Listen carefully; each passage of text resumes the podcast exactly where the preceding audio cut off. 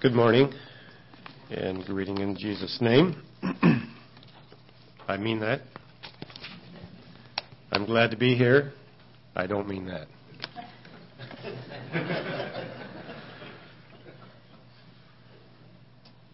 Young men, exhort likewise to be sober minded. I'll start out by saying this.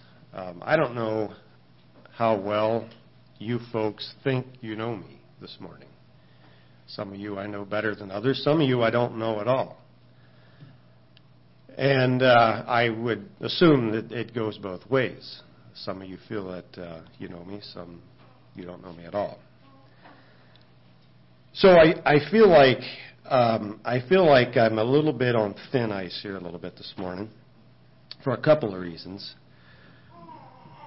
Well, I don't know how you you find it when you speak to an audience, especially an audience you don't know. Um, you're, you're you're tempted to keep things um, on on um, on ground that you know that won't be offensive. That, that's the temptation. You know, let, let's just make sure that we all go away here feeling good. I don't know. Do you struggle with that? I don't know. Maybe I'm the only one that does.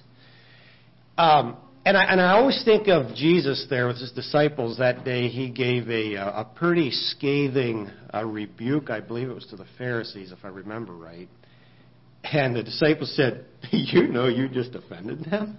You know, that's what you just did. Didn't seem to bother Jesus all that much. Now, I, I did not come here intending to offend anybody this morning by what I say. But I also realize that just from my background, my perspective, the, the, the, things that have formed my views, I could maybe say some things this morning that you don't really agree with. Are we okay with that? I mean, are we just okay to go forward with that? But what I would like to do is the Bible talks about stirring up our pure minds. Could we be okay with that this morning? That we're going to stir your pure minds. The other thing that always makes me cautious is I have been accused already of dogmatism. Uh, I'll, I'll, never forget the, the, the, the, day I was accused of that. I can, I, can, I can remember that day clearly. And it wasn't by uh, a brother. It was by, um, um, uh, I call him a Christian friend of mine, but the subject was completely different. It, was, it had to do with my occupation of farming and my dogma on the way I felt a certain thing should be done. And this other person had a pretty strong feeling the other way, and he said, Dwight, you're as dogmatic as you always were. I was like, wow. I actually went home and looked up dogmatic in the dictionary just to make sure I was okay with that. And uh, Actually, you should do that. You should look up the word dogmatic in the dictionary. I wasn't as I wasn't as uh, put off by it as I thought I might. Actually, if you're not a little dogmatic, you probably won't get too far in life. All right. The meaning of sober minded. What do you think of when you think of sober minded? I'll tell you what the dictionary said. It says that you will be temperate, you will not be rash, you will be of a sound mind. Is it any news to you today that we do not live in a sober minded society? I would assume that's not news to you today. And unfortunately, because we are immersed in this society, it probably is not news to you either that we are tempted to succumb to not being sober minded ourselves. And far too many people have been tempted by the world and its offerings and have offered up the virtue of sober mindedness on the altar of whatever comes, let it come, and we'll do it. We will just we will just suck right into the world's way of thinking. I would also be curious to know what your perception of our youth are today, or the youth that you associate with, would you say they're sober minded? Would you say they are a sound thinking bunch of people? And I guess that probably would vary a bit by uh, the youth that you uh, rub shoulders with. I guess I would have to say that, um, you know, I, I'm, I'm just going to focus on the youth of our congregation. And I don't mean to say this um, um, in a bragging way, but overall, I'm, I'm, I'm fairly happy that the youth and, and the congregation that I'm at do want to be sober minded, and I'm happy for that, and I hope you can testify the same thing of your youth. However, I'm not naive, and I also have been around enough to know that, again, far too many youth have not, um, do not understand what it is to be sober minded, and demographers and sociologists and people that measure things give us some pretty disheartening figures sometimes of the, of the youth we are losing to the world uh, because of a lack of a sober mind. And, and I hope that uh, you're gripped with that. I also found this topic a little bit frustrating to prepare in some ways, and I'll just share with you why. I'm addressing a group of ministers here this morning. I don't know what you perceive your influence of youth to be. I would say, however, um, that parents probably have the most influence on a youth's life. And if you have parents that are not sober minded themselves and kind of have a, a bad attitude toward um, the church and its programs, it is going to be a long uphill road for you to um, instill sober mindedness into your youth. Okay, so because I'm I'm addressing you, I struggle with that. I'm like, well, you know, I put down this point. I'm like, well, it's not the parents. You know, can, can we as ministers really do anything about this? Can we do this? So I struggle with that a bit. I also have to confess, and and because most of you don't know me well, especially when I was younger, I, I'll just make this confession. An honest confession is good for the soul, right? I do not consider myself as, a so, uh, as being the sober minded person that I should have been in my youth. I'll just get that out there.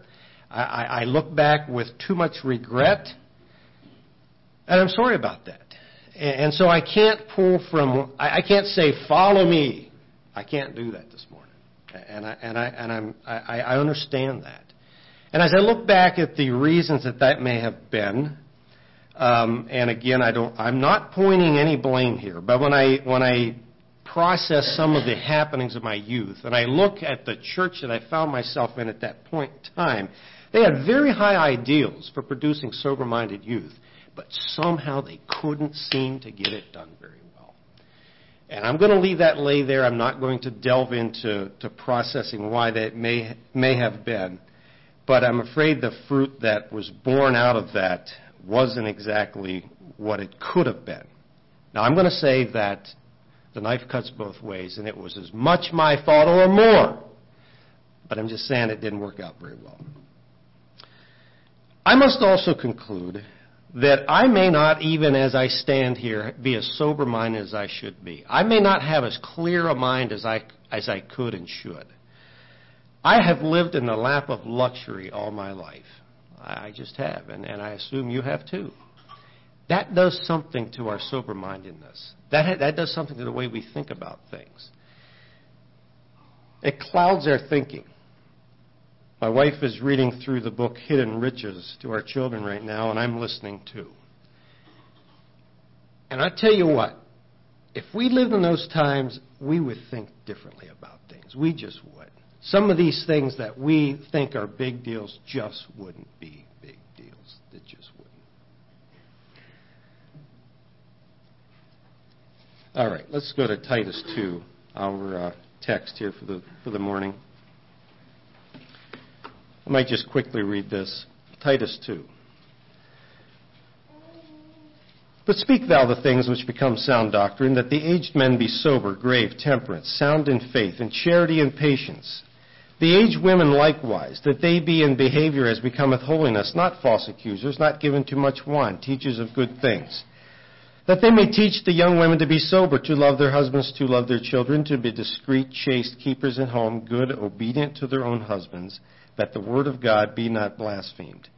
Young men exhort likewise, young men likewise exhort to be sober minded in all things showing thyself a pattern of good works, in doctrine showing uncorruptness, gravity, sincerity, sound speech, that cannot be condemned, that he that is the contrary part may be ashamed, having no evil thing to say of you. Exhort servants to be obedient to their own masters, and to please them well in all things, not answering again, not poor learning, but showing all good fidelity, that they may adorn the doctrine of God our Savior in all things. For the grace of God that bringeth salvation hath appeared to all men teaching us that denying ungodliness and worldly lust, they should live soberly, righteously, and godly in this present world, looking for that blessed hope and the glorious appearing of the great of the great God and Savior Jesus Christ, who gave himself for us that he might redeem us from all iniquity and purify unto himself a peculiar people zealous of good works. These things speak and exhort and rebuke with all authority. Let no man despise thee. Before I forget it, I, I should just say, uh, Brother Laverne, I, I appreciated the devotional so much this morning. Um, I, I don't know how you decided to speak on the cuttlefish, but uh, what you said this morning laid the background so much for what I'm going to say that you could have just kept going, and I would have been glad to hear you do that. And uh, I told Brother Eric last night, too, that we're going to kind of tread over each other a little bit. Uh, just bear with us here. All right. So in chapter 1, Paul is reminding Titus that as he goes about the process of establishing leadership there in Crete, that he should be careful to put people in place that knew how to teach sound doctrine. He knew how to cut through the Jewish fables and the commandments of men and get to the sound doctrine. He said that's the kind of people you need in place. And then in chapter 2, he launches right into what he believes is sound doctrine. And interestingly enough, the basic building blocks for establishing sound doctrine are pretty simple. Pretty simple. Here's a few things that uh, one learns quickly as he peruses this chapter here in, uh, in Titus 2. Sound doctrine is a whole lot less complicated than we make it out to be many times. Pretty simple, pretty practical. There's no reason we need a doctorate of theology to perceive sound doctrine. Jesus said in Matthew 11:25, he said, "I thank thee, O Father, Lord of heaven and earth, because thou hast hid these things from the wise and prudent and give them to babes." And I repeat, we don't need a degree to understand sound doctrine. You don't even need to read Introduction to Theology, even though that might be a good read. You don't have to. Sound doctrine, as I read through here, starts pretty basic. Point number two. What else can we learn here quickly? Sobriety seems to be a characteristic that seems to elude humanity in general, no matter the age or sex. Young men, old men, and young women all are specifically told here in this passage that they should be sober. The old women are excluded, so I guess we're going to have to assume that apparently older women just naturally get more sober, but because they're um, instructed to teach the young women sobriety, we have to assume that they, sobriety needs to be a part of their experience as well. And by the way, by the way, these people were Christians. These were Christian people. These were people with the Holy Spirit. And, and Paul still tells Titus, he said, teach these people to be sober. Teach them. Closely related, we can deduct that we are not born with a natural bent towards sobriety. That's not the way we're, we're naturally bent. We need to be exhorted along the way. Might be some exceptions to that, but I doubt it. And I think the end of the chapter, number four, to be sober, to think in a sober way, will not happen outside of the grace of God. And, un, and teaching us that we must deny ungodliness and worldly lust. Listen, it will not happen unless we deny unrighteousness and worldly lust. All right, getting a little bit more into the meat of the uh, subject here. the committee uh, that gave me my, my sheet that told me what I was supposed to try to make this talk uh, be said the emphasis should be balancing the energy and enthusiasm of, of youth with the seriousness of eternity. I don't really have any qualms with that, uh, with that particular emphasis, but I would like to just change it a little bit. I would like to emphasize how we can direct youthful energy into compelling channels of eternal kingdom building. Okay? All right.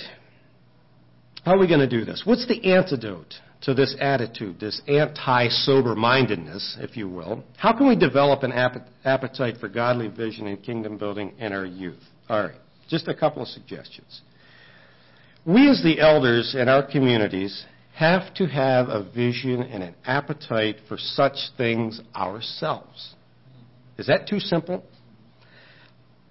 Paul first appeals to that part of the to that part of the community. If you notice here, he says, you know, first of all, let's have the old men be sober. Then maybe they can teach the young men to be sober. Has the grace of God manifested itself in the old folks' lives that they are denying ungodliness and worldly lust? Has that happened first? Are they zealous of good works? Let's not be too hard on our youth till we have got that accomplished ourselves. Paul told Timothy, he says, When I look at your mother and your grandmother, and I see their unfeigned faith, he said, I have a hunch that's why you have it too. Do our youth have a compelling example to follow? Am I that number that am a compelling example? It has been said, and you've heard this, and I'll repeat it. It's an old saying that the only difference between men and boys are the size of their toys. You've heard that. And I don't know what you think of that, but it is somewhat of a burden to me that the older generation sometimes lacks sober living and godliness in their own lives. It is neither is it a secret that Paul says that when the trumpet gives an uncertain sound, you don't know what to do. You don't know how to dance. The uncertain sound is whenever our youth hear something here behind the pulpits, but when they get outside and they get it the other six days, the trumpet is uncertain. It doesn't line up.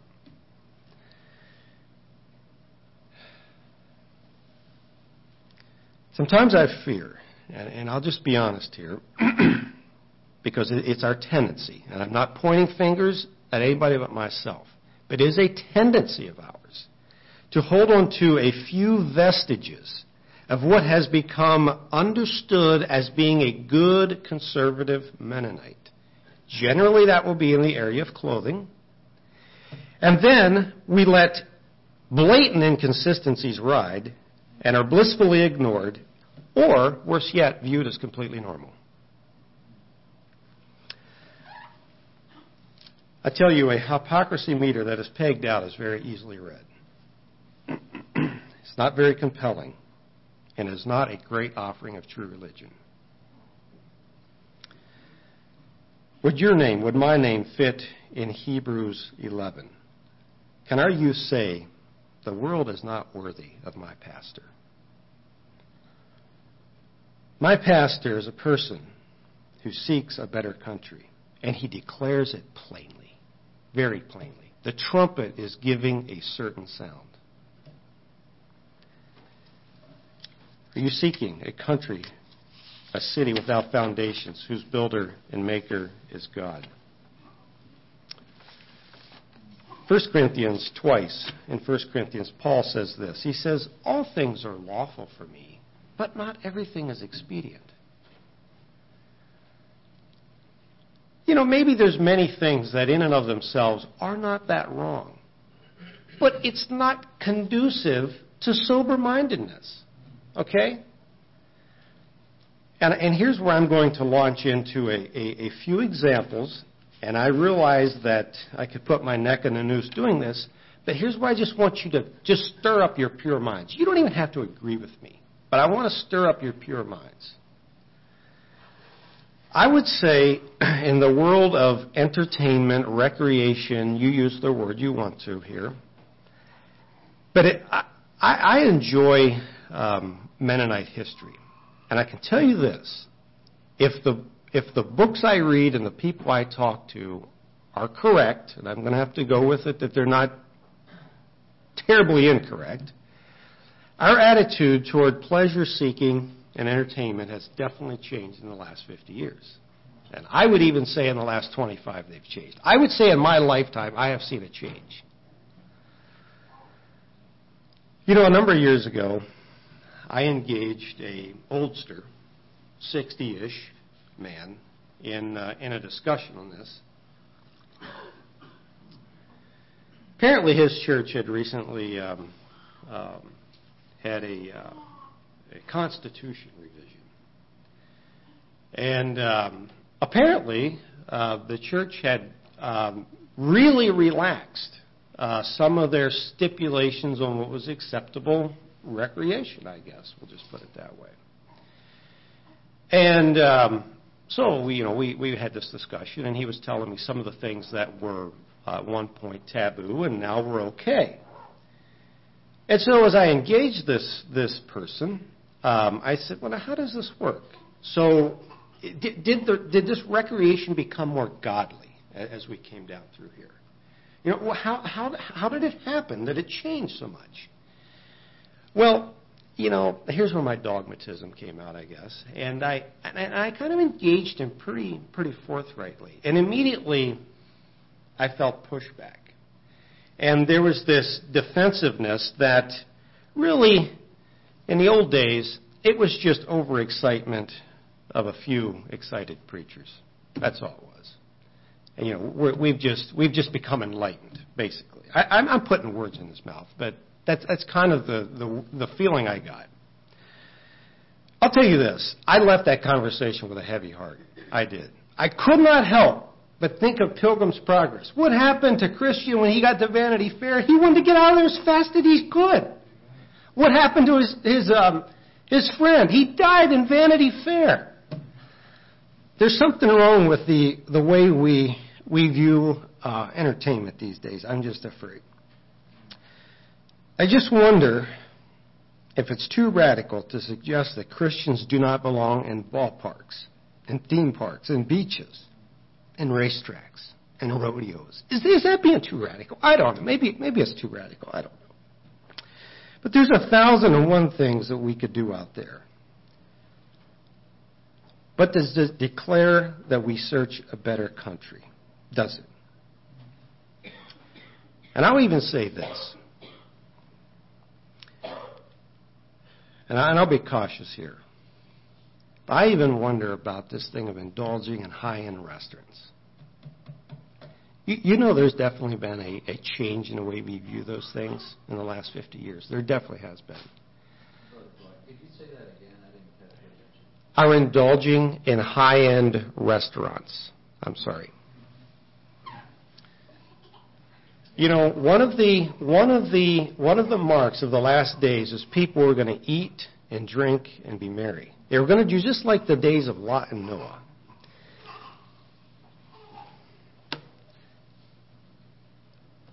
I'll just give this story. A few years ago, uh, my milk truck driver told me that he and his wife and his father and mother-in-law went to a restaurant. When they walked out, they had left 400 bucks on the table. It better have been a good steak. That's all I can say.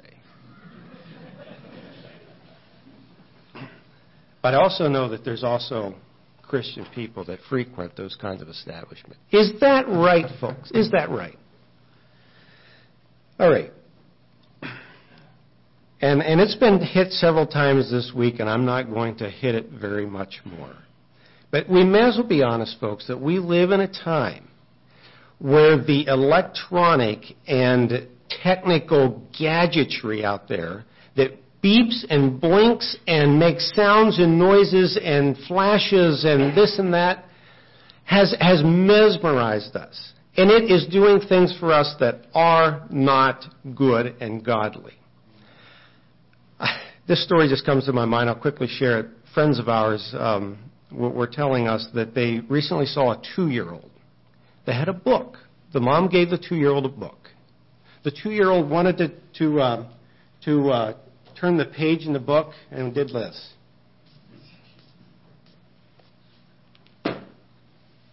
Couldn't get the page to turn.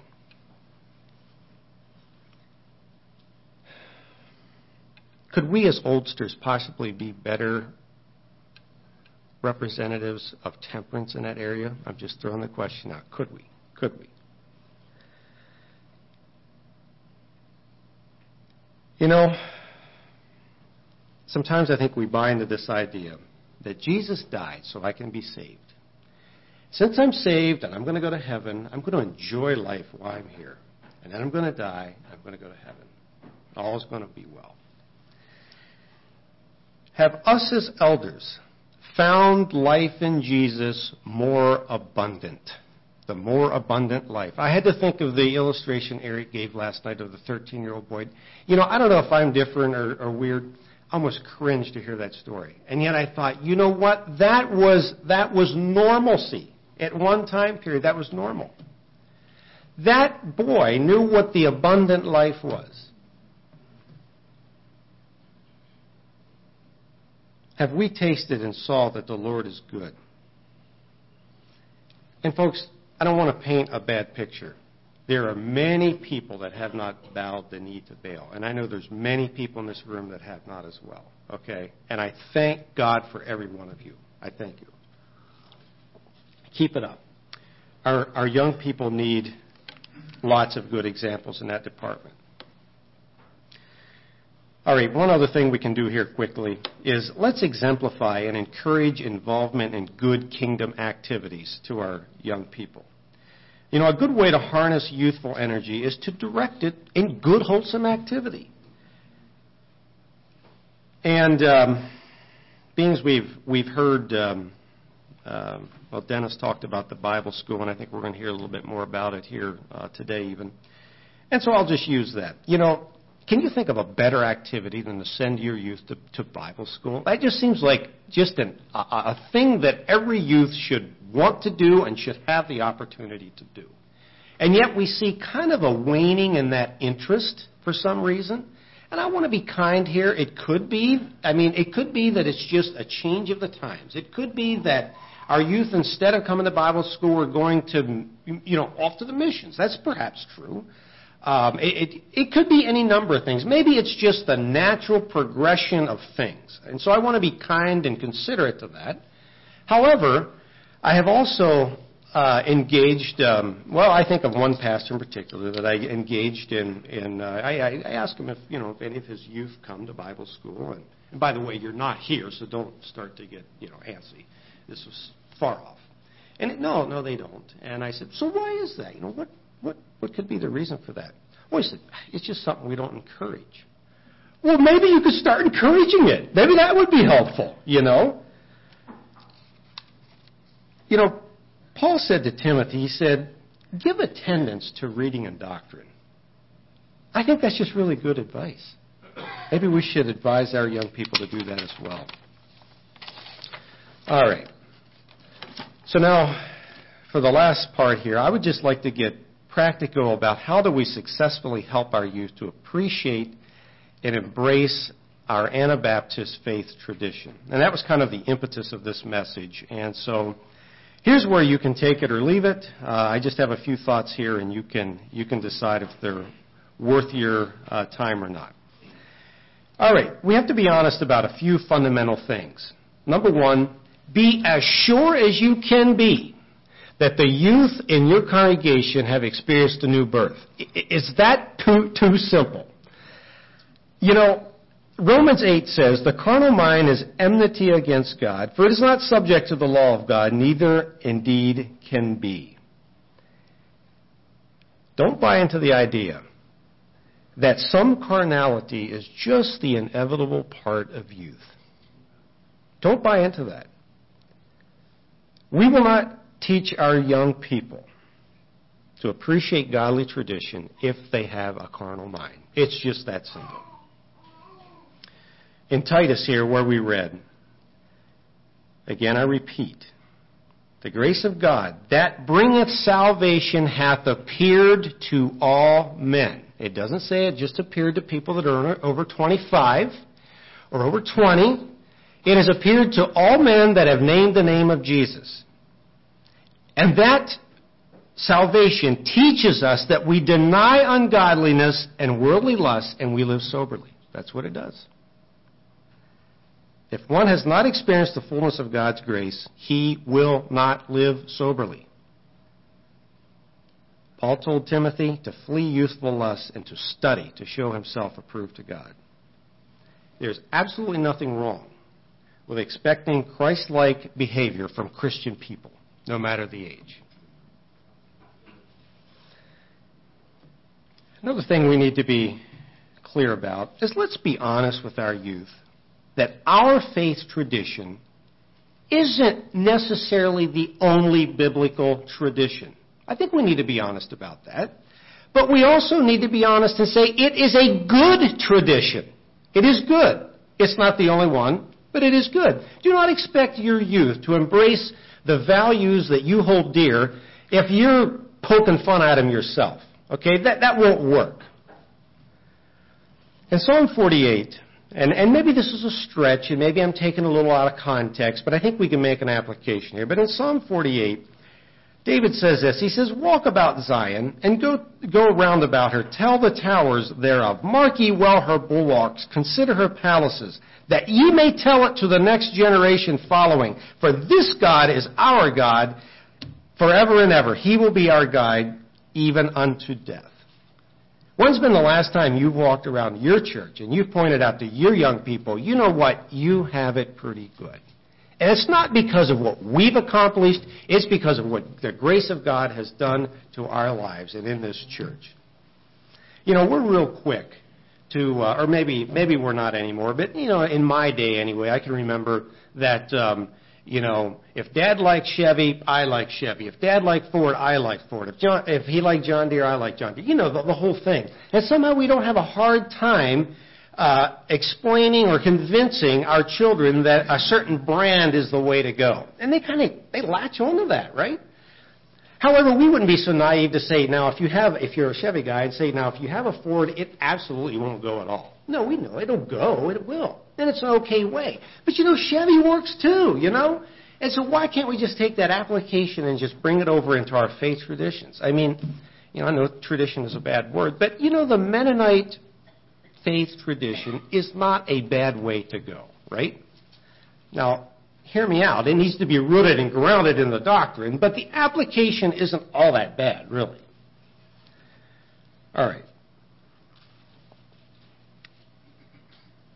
And quickly, another fundamental. I wonder sometimes if we expect just too little of our youth and feel like we have to give in to them so that they will like us or fit in. That's a temptation. You know, everybody else has Facebook, so I can't deny my child a Facebook, right? That wouldn't be right.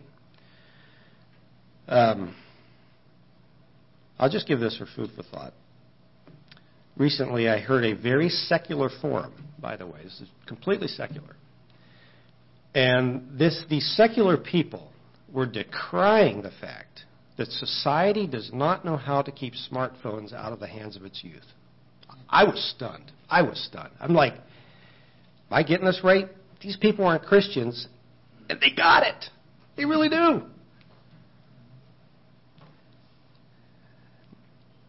Now, I'm not going to call you a heathen man and a publican if your youth have smartphones, but I think we should very, very seriously consider is some of the things that we allow our youth to do just for the sake of fitting in and everybody else is doing and we don't really think about it, is that wise? I just, I just throw that out there for your consideration. Okay, number two. When we have the opportunity, we should impress on our youth the inevitability and value of culture and tradition, and the responsibility that they have to carefully handle the faith that they have been entrusted with. In 1 Timothy 6, Paul says this to Timothy, and I'm gripped every time I read it.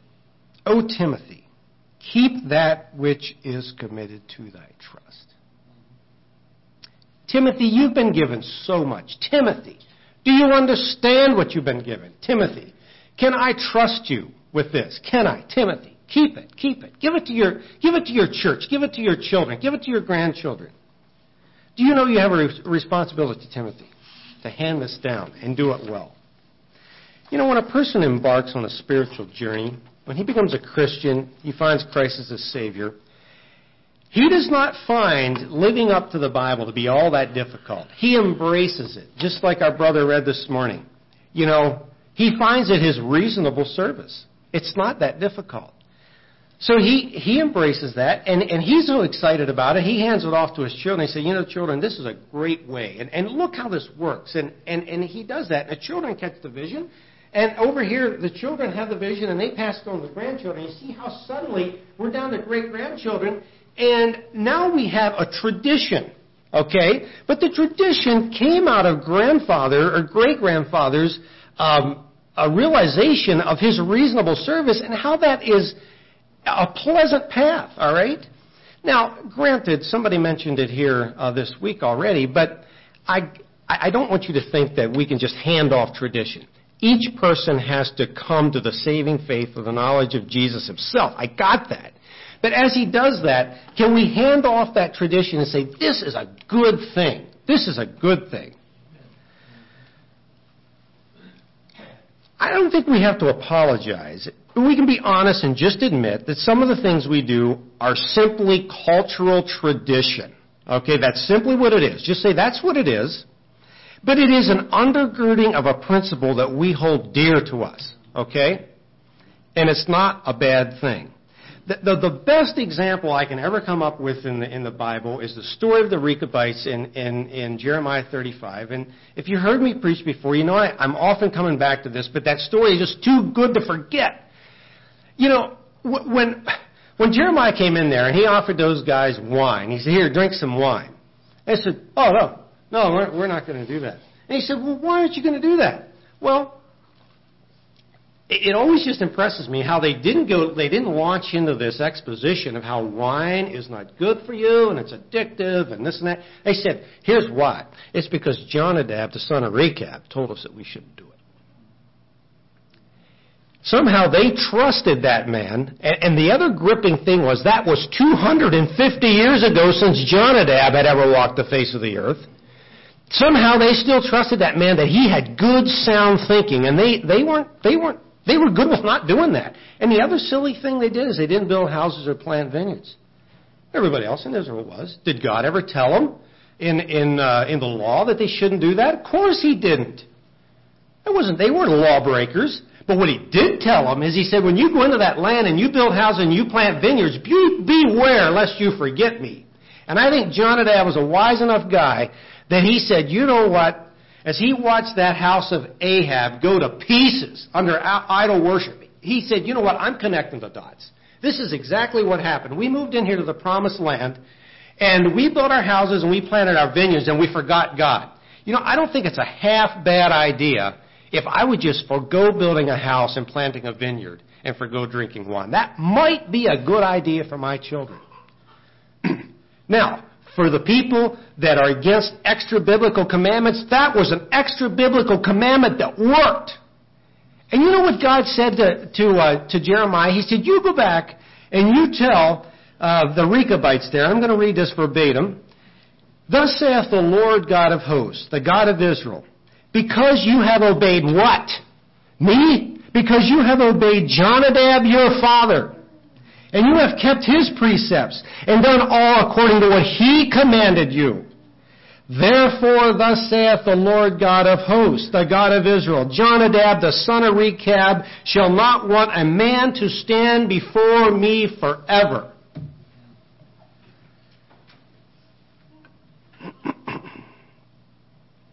we need to help our youth to understand that everyone, whether you are godly or ungodly, will draw his cues from within the framework of what is con- acceptable within the confines of his own culture. Now, I know that was long and wordy. In other words, I don't care who you are, you're drawing your cues from somewhere and you're building a culture. It just so happens that, to be that we have a Mennonite culture, right? There's simply nothing embarrassing about being recognized as a Mennonite, folks. There just isn't. At least there shouldn't be, okay? I know occasionally we bow our heads in shame whenever we realize that what we're associated with sometimes. I get that. But if we're exemplifying the pure doctrine of God, there's nothing wrong with doing that inside the confines of a Mennonite culture. There's a common argument sometimes that our youth struggle with, and that is that we are in some kind of hopeless quagmire of meaningless cultural practices that are propped up strictly on tradition Generally, the argument goes that the church is full of hypocrisy. The whole thing is a house of cards just waiting to blow over at the first wind. And so the conclusion always is we have to purge the church of this meaningless cultural tradition as the only remedy to clean the church up of dead formality and hypocrisy. Have you ever heard that argument? Seems to be a pretty common one. You know, I think we should gently help our youth to understand that the real solution is that we should examine the reason that perhaps the tradition developed in the first place. Examine the, the principle behind the tradition. And if the hypocrisy has developed, is it really the tradition's fault? Is it? Maybe what we need to do is bring life back into the tradition. Perhaps. I was reminded of this just last week. I was talking to my brother. oh, yeah, I was talking to my brother. That's as much as I'll say. He was telling me of a person that had recently informed him and his wife that they were leaving the Anabaptist tradition, again, for all the, the good reasons, you know, the hypocrisy, the traditionalism, the legalism, all of that, and um, that the next time you would see this couple, um, she would not be wearing a cape dress. So they emailed this out saying, this is what you can expect the next time you see us. Okay, so we're giving, giving you a heads up, in other words. Well, let's think about that a little bit. That's one of the first steps you'll generally see that, uh, you know, we'll, we'll, before we go to the cape dress. Because after all, that's an extra biblical, you know, tradition we have. And folks, I, I know all of you in this, tr- in this chapel agree with me that you don't have to wear a cape dress to go to heaven. We know that. We get that. But is the cape dress a bad thing? Is it a bad application for a biblical principle? Of course it's not. Of course it isn't. And it's always quite interesting to me that generally those people, a few miles down the road, will show up in a tank top and tight jeans. And somehow that's more biblical? Somehow? I get the Family Life magazine. I don't know how many of you do, but it's the Amish. It's the Amish version of uh, Young Companions, I guess, or uh, Companions, whatever. I, I kind of like keep up with what the Amish are thinking and whatever, and so we get that. And as I was preparing with this, I randomly picked up the, I think it was the September October issue, and I read to the ins- I read the insights and ideals part of that. I always enjoy that. That's the one part I read. And lo and behold, it was on culture and tradition. I'm like, I'm getting the Amish part on this thing. So I read it. And I actually agreed with it. And he gave a he gave an example in there of a of an Amish lady that was in a bus station, I believe, and somebody waltzed up to this Amish lady and said, Hey, do you know that you don't have to wear that outfit to get to heaven? Or, or you don't have to do that to be a Christian, I believe is what she said, or this person said. And the Amish lady gave a very wise comeback. She said, Whatever gave you the idea I was a Christian? that was just too good. In other words, you know, our traditions can really work for us. They really can. Culture and tradition isn't something we need to run away from. It's the tapestry that we create by embracing sound doctrine that has produced application that leads to culture and tradition, and it is just too beautiful to carelessly toss aside. In Titus 2, it talks about adorning the doctrine of God. I think this is a way we can adorn the doctrine of God. All right, let's hasten on. I do believe, and I say this point with caution, because I don't think it's generally the area that we as the Midwest Fellowship are generally grappling with. But it can become an area, and I'm going to throw it out there because it needs to be said. There does come a time when we must be willing to let a tradition die a timely death because the tradition has ended up becoming a stumbling block. There is a possibility that that can happen, and we need to recognize that. Jesus told the Pharisees in Mark, he said, for laying aside the commandment of God, ye hold the tradition of men. And he said, Full well ye reject the commandment of God, that ye keep your own tradition. And they lay aside commandments. I'm sorry. These folks had laid aside commandments when it's actually the um, tradition that they should have put down. And you know that. I'm not telling you anything new here. Again, I'm going to quote here from the committee notes that they gave me. They said that we sh- they, they wanted me to, um, to touch on this thing of how we can appreciate the value of tradition while promoting the spirit filled life. Now, just a simple reading of that particular statement would almost give the idea that the two are in tension, that the spirit filled life is over here and tradition's over here. Now, what I'm going to suggest to you is that our traditions need to be spirit filled, okay? If they become a drag to spirit fullness and a good testimony of Jesus, they got to go. They must go. But it has to be done intentionally and thoughtfully. I'll give you one quick Old Testament example of where that happened. Remember the brass serpent out in the wilderness? God said, Look at that brass serpent if you don't want to die from the snake bite. They did it. They, ser- they saved that brass serpent, I guess for a souvenir, I guess. At some point, they began to, to worship the brazen serpent. Hezekiah comes along and he burns the thing. He called it a piece of brass. That's what he called it. That was a good thing. But what had been an aid to grace in one situation, in one generation, became a stumbling block to grace in, in a, a few miles down the road and a few generations later. there is some legit, legitimacy that um, occasionally we need to bury a tradition that is no longer serving its time well. I'll leave that at that. Number four, we as older and wiser men need to treat the concerns and questions of the younger with, with respect as we engage in dialogue with them about the perspective that they may be missing or consider what they have to say as valuable perspective. I'm going to read a few verses to you. 1 Timothy 5:1 Rebuke not an elder, but entreat him as a father, and the younger man as brother. That speaks of respect to me there. Titus 2 that we just read here. Young men likewise exhort to be sober minded. Now, we often think of exhorting as getting in your face and pointing your finger. That's not our exhortation. Exhortation is whenever we treat someone respectfully. 1 Peter 5 5. Likewise, ye younger, submit yourselves to the elder. Yea, all of ye be, you be subject one to another and be clothed with humility. Granted, in this verse it says the younger submit to the elder, but it also says, let's one another talk nicely to each other. Let's engage with one another.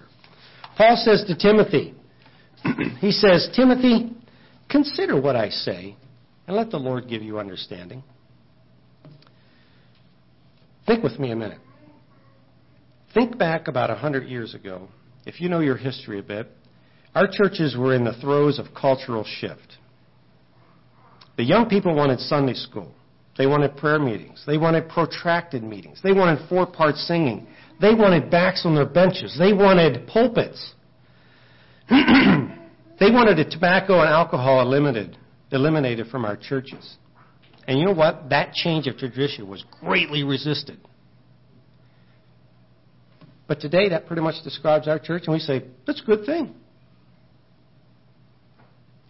Listen, the changes that the young generation of that time were pushing for has become the norm in our churches. And I would have to say that I don't consider the old order offering of true religion all that compelling. And that's kind of what we would have gotten had we stayed there, I think. So, what am I saying in this?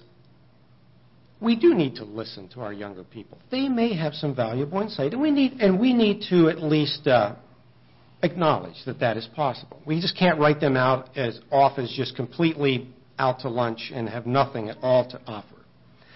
Now, it will take an abundance of godly wisdom to um, us as oldsters to sort through that, to seriously and kindly listen to what our, our young men may be saying, and to prayerfully analyze the spirit. That often is the problem with the thing, is the spirit of the thing. when we sense that the driver is not coming from a right spirit, we need to kindly and considerately point that out. We need to draw from Scripture and history why that probably won't get us where we want to go. But when we sense an honest and sincere heart, and we still have some trepidation, um, can we engage those young people and saying, you know what? I hear your heart. Here's what I see. Can, can we, as two spirit filled brothers, find our way through this thing? And there's just something that tells me if we go with Peter's advice, it can work. You know, the, the, the, the, young, the young people are going to understand that the old people do have experience and wisdom they don't. And we, as old people, will say, you know what? Perhaps there's something we need to hear here.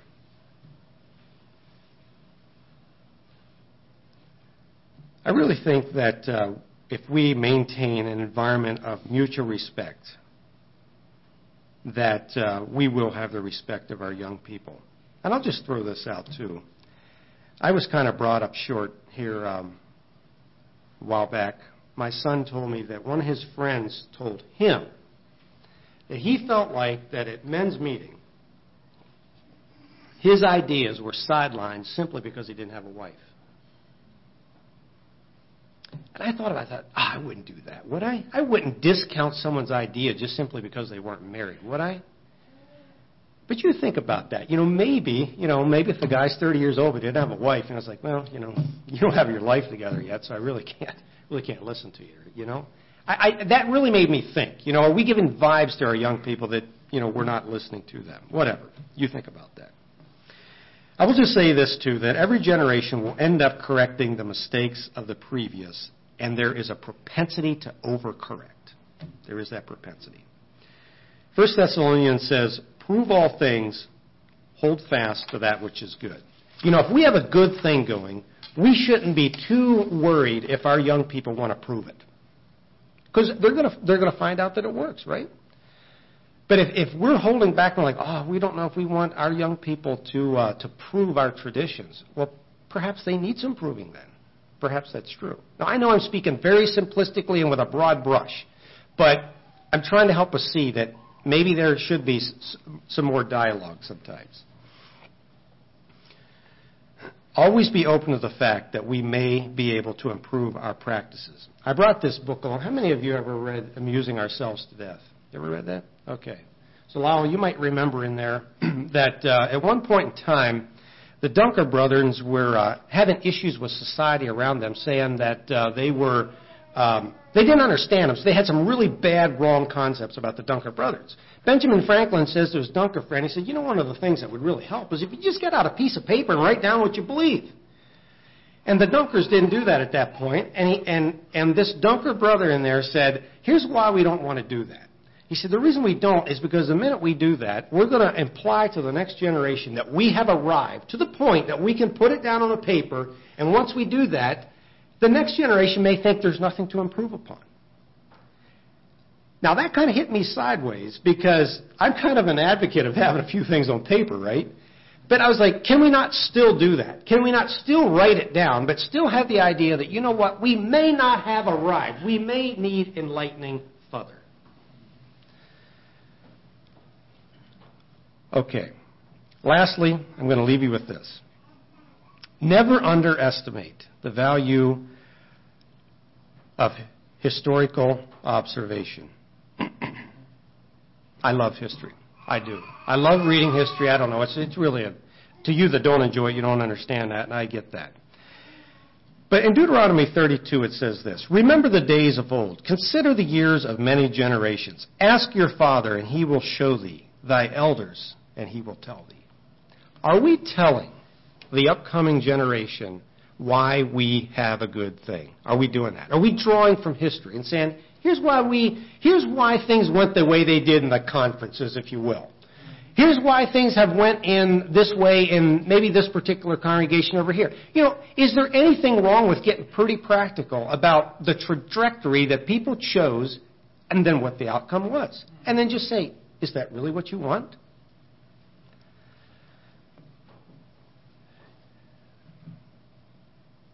You know, Paul was not bashful about that. He said to Timothy, as he was addressing him in 1 Timothy 1, he says, Hold the faith with a good conscience, which some having put away concerning the faith have made shipwreck. And then he says, Of whom is Hymenaeus and Alexander? He said, These are two people you really don't want to emulate. Now look, we shy away from that because it feels judgmental. I do not want to be in the judgmental camp. But at some point, you must call a spade a spade. And history has shown us many times when a spade is a spade. Can we not learn from our history? And I would just say, in places like Bible school, we need to put men in place that can teach history well. Not, history is not just dates and numbers and names of men that need to be memorized. It is lessons to be learned that can be applied to today. Well, I need to conclude. It's breakfast time, or brunch time, whatever. You know, I didn't sleep a lot last night for various reasons. I knew that I had to do this this morning, so that didn't help. But you know, the news of the night last night just was so overwhelming. A young man, snatched up, gone, just gone. I couldn't help but think that could have been my son. But you know the thing that, and we've, we've all mentioned this, we are sure, we are sure with that beyond a shadow of doubt that Tyler Troyer, Troyer is with his Maker this morning. That's because he lived soberly. May we do the same.